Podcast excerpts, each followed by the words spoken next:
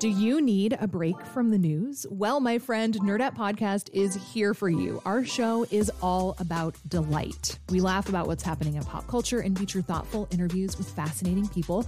We even have a monthly book club that you can participate in. I could just go on and on about it. I loved this book. It was an experience, I'll tell you that.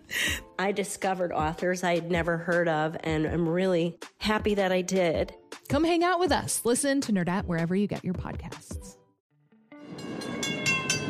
When were the What school's that? who decides what the next Where's that story? Why they keep the loop? what is this? It's Curious City where WBEZ answers your questions about Chicago, the region, and its people. Hi, I'm Chloe Prasinos. Curious citizen Erin English Bailey had a healthy fear of tornadoes as a kid. She grew up near the northwestern limits of Chicagoland's sprawl, and she remembers when the tornado siren would go off. There were plenty of times where I was in the basement with my brother, like waiting for the sirens to stop. Together, they'd sit there, huddled in the basement, and Erin's imagination would get away from her. I was afraid of cars flying through the air and our house blowing out, you know, our roof blowing off. Years later, Bailey moved to the big city. Suddenly, people were just like, whatever. They were just really blasé about it. I'm like, oh, that, that's not going to happen here. And I thought, why do they think that? Why do they think that? Has a tornado ever hit Chicago? Bailey never placed much stock in the urban legend. She thought weather patterns are weather patterns. It shouldn't have anything to do with how many people live there. Well, the village of Oaklawn was hit by a devastating tornado in 1967. Now, I know what you're thinking. Oaklawn is a far flung suburb, come on. But it's right on the city border, sandwiched between the neighborhood of Beverly and Midway Airport. That same storm even hit the south side of Chicago. It tore across the Dan Ryan Expressway during rush hour, tipped a tractor trailer, and then spun out over Lake Michigan. But in Oaklawn, the memory of that tornado is still very alive. You're about to hear a few different things. You'll hear archival newscasts from that day, as well as the voices of three people who survived the storm. And you'll hear the actual sound of the tornado ripping through Oaklawn. 5:26 p.m. Oaklawn, Illinois. April the 21st, 1967. I was home from Nam, Vietnam for six days when the Oaklawn tornado hit. And it hit. When I remember that day, I still can remember a physical feeling of electricity, like on my skin and all over my body. When they say your life can change in a split second, it can. And it does. We couldn't help but notice the sky out the window. It was green, it was puffy, it was churning. And I remember my mom saying, Ernie, look at that the sky. The whole sky was just black and whirling. Our ears popped. And the trees were going crazy. You saw the leaves turn upside down. And then it got very quiet. You could almost hear a pin drop. That's how calm and quiet it got. And there was a stillness, a stillness that I haven't felt since. And then you hear the roar, and you look out and see this big black funnel coming at you. There definitely a funnel cloud. Now it's turning in a twisting pattern. It is turning in a twisting pattern. Oh my God. Oh, it's green color. It's green color. It picked up something on the other side of town. It's going over. And it sounded like it's like a, a freight, train. train coming through. And The rain stops. You felt the living room start to shake. Boom. Boom. It hits. All we had time to do was react. My dad ran to the dining room window and said, Everybody get in the basement. And I stood out and watched it. Everybody else was hiding. I came out of a war. What can hurt me? Oh my, I'm right in the middle of it here. I can't do that. Whoa, whoa. Picked up a car and put it on top of another one. There were four of us trying to huddle under this counter, so we were all shoulder to shoulder. So we held hands, we were in a circle, and I pictured myself dying. I pictured the house falling on me, and I pictured myself in a grave. The top part of the house just sort of exploded outward, and things went everywhere. I just remember a lot of chalky sawdust in my mouth. And basically, I was just in so much pain and shock, I just blacked out. And we started saying the Our Father. I woke up, Our Father who art in heaven. not being able to name. move. I was kind of pinned by just debris, just things that had landed on me. Heaven. Give us this day our daily I was bread. trying to scream Forgive us our to let trespasses, as we somebody know I was there. against us. Nobody else responded And but my dad. into And my dad said, deliver us from evil. Stop screaming and start praying. Amen. We're reporting to you from an emergency telephone mobile unit. We've just taken a walking tour of part of the of this community which has been devastated this evening by tornadoes. We walked between 91st and 93rd Street on Cicero Avenue. It was like something out of a film on Berlin during World War II. I with a member of the civil defense who said that he personally helped pull five bodies from the rubble this evening. Five dead bodies. He also helped pull out others who have been taken to hospitals and who are alive. Shortly after the storm was over, I went up to the police and fire department. I said, What do you need? He said, Bob, go home and get your army uniform on. I said, Why? Because you're a medic. We need you. The next thing I remember was waking up in the hospital. We, I still didn't even understand then what had happened. The hospitals were so crowded. We bring a patient in, find a cot. Okay, we'll be back with another one. There were roller skates. We didn't under, we didn't realize that the roller rink had been hit. Several children who were killed in the storm apparently died in a roller rink at 93rd Street and Cicero Avenue when the tornado leveled it. Only 10 of those taken to the temporary morgue have been identified. It was like a war zone. People were walking around literally dazed. Just gazing, just staring, blank faces, or they were crying. So much crying. We left the aura midnight of a tragic day, and we went into another day in Chicago, one which we hope will be much, much better. But only one headline. Only one headline, that is the tornado that struck our Chicago area. A series, in fact, of killer tornadoes have killed 57 persons and injured more than 1,000 in Chicago and northern Illinois. Those are the headlines. That is And then it snowed the next day. The next day, my dad and I went back to the house and we stood there and just stared at it.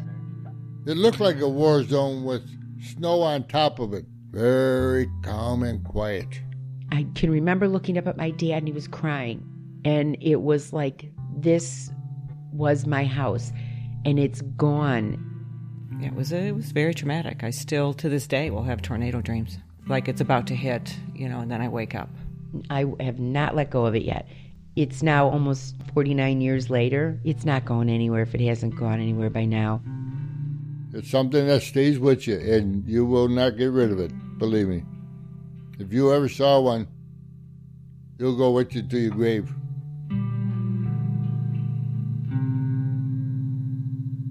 That was Jody Marnaris, Patty Ernst, and Bob Philbin. To this day, people in Oaklawn say that the tornado of 1967 is the defining moment in the village's history. And remember, Oaklawn is literally next door to the city. This storm was the deadliest tornado ever to hit the Chicago area. 33 people were killed that day, 500 were injured. Let's look at this idea that a tornado can't happen in Chicago. The urban legend that curious citizen Erin Bailey referenced in her question, the survivors of the 1967 tornado, they had heard it too. Here's Jody Marnaris. The first thing I think of when I hear people say, "Oh, it can't happen here," and they sound like they know it all, I sometimes I do just take a deep breath and I just figure it's not even worth discussing. Other times I do. Bob Philbin puts it more bluntly. I heard it a few times, and I thought, oh, man, are you a fool? Just look back in your history books not too long ago. So, what are the arguments that Chicago is protected from tornadoes? Well, there are three, and they are all false. Let's myth bust real quick, shall we? Okay, myth number one Lake Michigan protects us by acting as a bubble or a shield.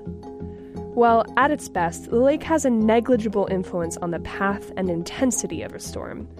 If a big storm came to the area, the lake would do nothing to deter it. Myth number two tall buildings create a buffer because they're so tall and close together. No, that's crazy talk. if a tornado hit downtown Chicago, the buildings would probably remain standing, but all the glass would break. Imagine tons of broken glass blowing horizontally at 100 miles per hour. A huge danger to anyone in the streets. And even if people weren't hurt, it would be an economic disaster. So, no, the buildings don't protect us. And the third myth has its own name the urban heat island effect, which is an actual documented phenomenon. You may have heard of this. Here's the idea urban areas are mostly paved slash dark colored surfaces. Those surfaces heat up faster and hold heat longer than natural vegetation, so cities are hotter than rural areas. Some people think, mistakenly, that Chicago's heat island effect would cause an approaching tornado to rebound and skip over a major city. False. If anything, the heat island effect would fuel a storm, not dispel it.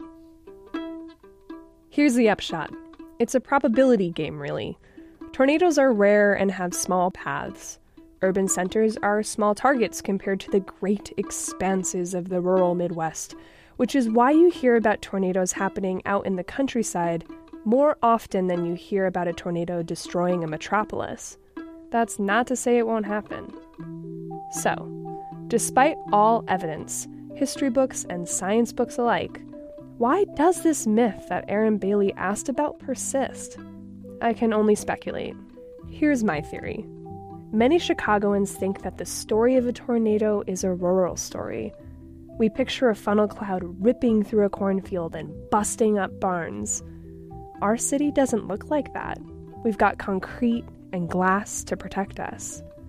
We're removed from nature, and so we assume nature won't visit us.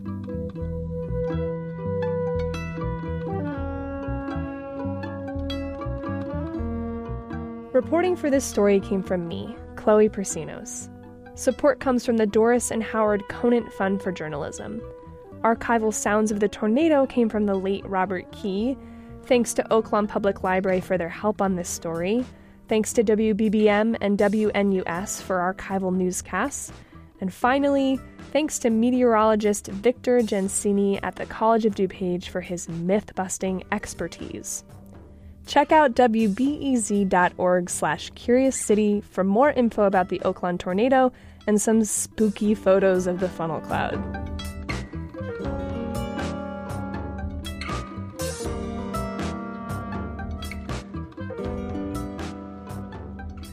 Curious City is supported by Goose Island. Since 1988, Goose Island has been following their curiosity and have been committed to brewing beers for Chicago that are celebrated worldwide by beer critics and beer lovers alike. More at gooseisland.com. We don't need to be the only beer you drink, we just want to be the best you drink.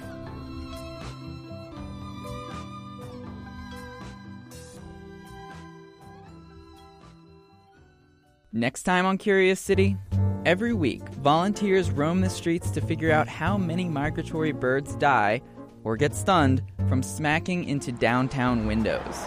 See, these are dead too. Uh, one, two, three, four, five, six, seven, eight, nine. Chicago's toll on migratory birds, how bad is it? 10 live birds. and maybe, I don't know, 15 dead. Find out. That's next time on WBEZ's Curious City.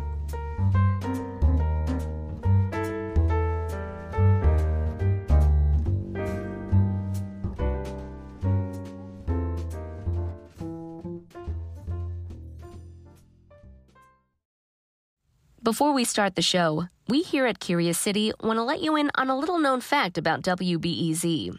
89% of all our funding comes from community support, including contributions from curious listeners like you. If this program has changed how you see Chicago, please consider supporting this program at wbez.org/curious. Thank you.